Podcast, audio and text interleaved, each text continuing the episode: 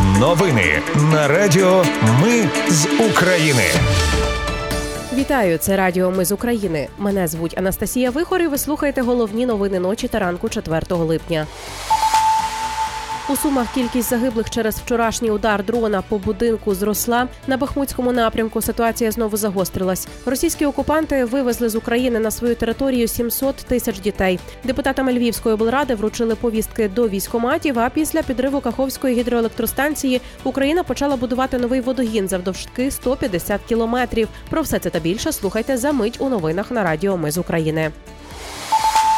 У сумах кількість загиблих через вчорашній удар дрона по будинку зросла до трьох. Із під завалів дістали тіло жінки. Ще 21 людина поранена. Президент у вечірньому зверненні повідомив, що під час атаки на суми під вчорашній удар потрапила будівля служби безпеки України. Через удари загинули люди. Є поранені. Сьогодні Росія вкотре обстріляла Херсон. Загинули чоловік та жінка. Також пошкоджені житлові будинки. Про це повідомили в Херсонській обласній військовій адміністрації, а також опублікували відео моменту обстрілу. На Бахмутському напрямку ситуація знову загострилась. Про це повідомила заступниця міністра оборони Ганна Маляр. За її словами, контроль над одними і тими ж позиціями може двічі за добу втрачатись та відновлюватись. На південному фланзі в районі Кліщіївки сили оборони просуваються. А на північному фланзі тривають бої. У самому Бахмуті росіяни намагаються зірвати логістику та завдати силам оборони максимальних втрат, але оборонці не дають ворогу пересуватися містом. Командувач сухопутних військ збройних сил України Олександр Сирський заявив, що українські військові змогли просунутись на флангах Бахмутського напрямку.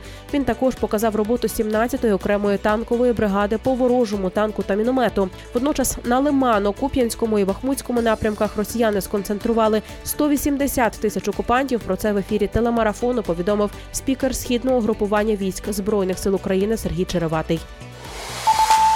З'явилися перші фото польового ймовірного табору ПВК Вагнера в білоруському селі Цель під Осиповичами. Їх опублікував російський телеграм-канал Сирена. У таборі зводять модульні намети М-30 з дерев'яними нарами та настилами. Проєкт Білоруський гаюн раніше нарахував по супутникових знімках 298 наметів, кожен з яких може розмістити до 30 людей. Тобто табір розрахований на 8 тисяч бійців. Проєкт підтверджує інформацію Сирени. Нагадаю, минулого тижня президент Володимир Зеленський наказав максимально посилити оборону північного напрямку.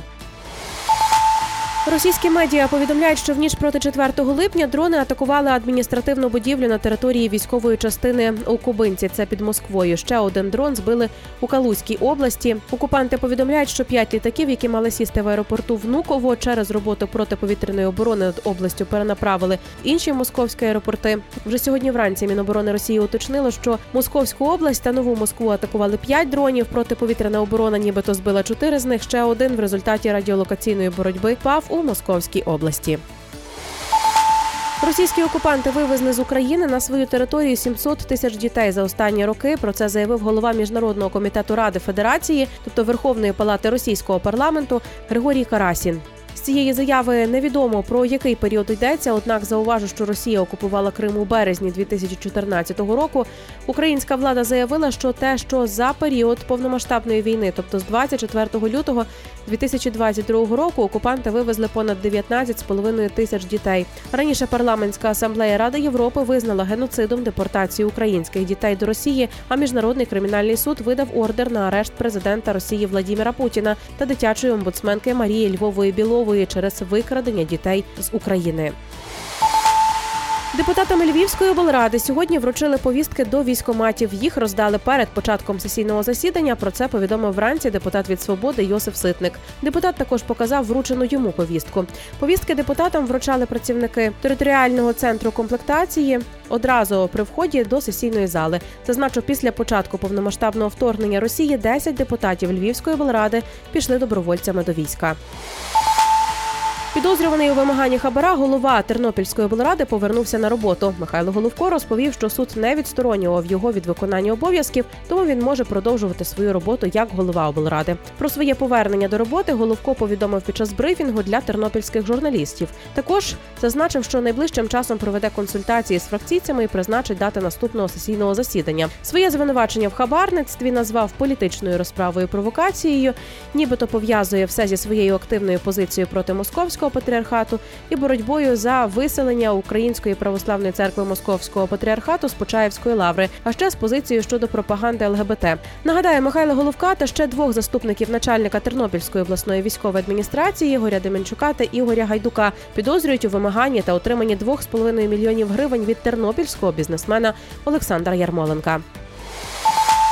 Ну на завершення після підриву Каховської гідроелектростанції Україна почала будувати новий водогін завдовжки 150 кілометрів. Він матиме три гілки, які закриють потреби південних областей України. Будівництво з нуля розпочалося, щоб відновити водогінну інфраструктуру внаслідок підриву росіянами Каховської гідроелектростанції. Про це повідомив віце-прем'єр-міністр з відновлення України Олександр Кубраков. Йдеться про шляхи Карачунівське водосховище, Кривий Ріг, Південне водосховище, Марганець, Нікополь, Хортиця, Томаківка.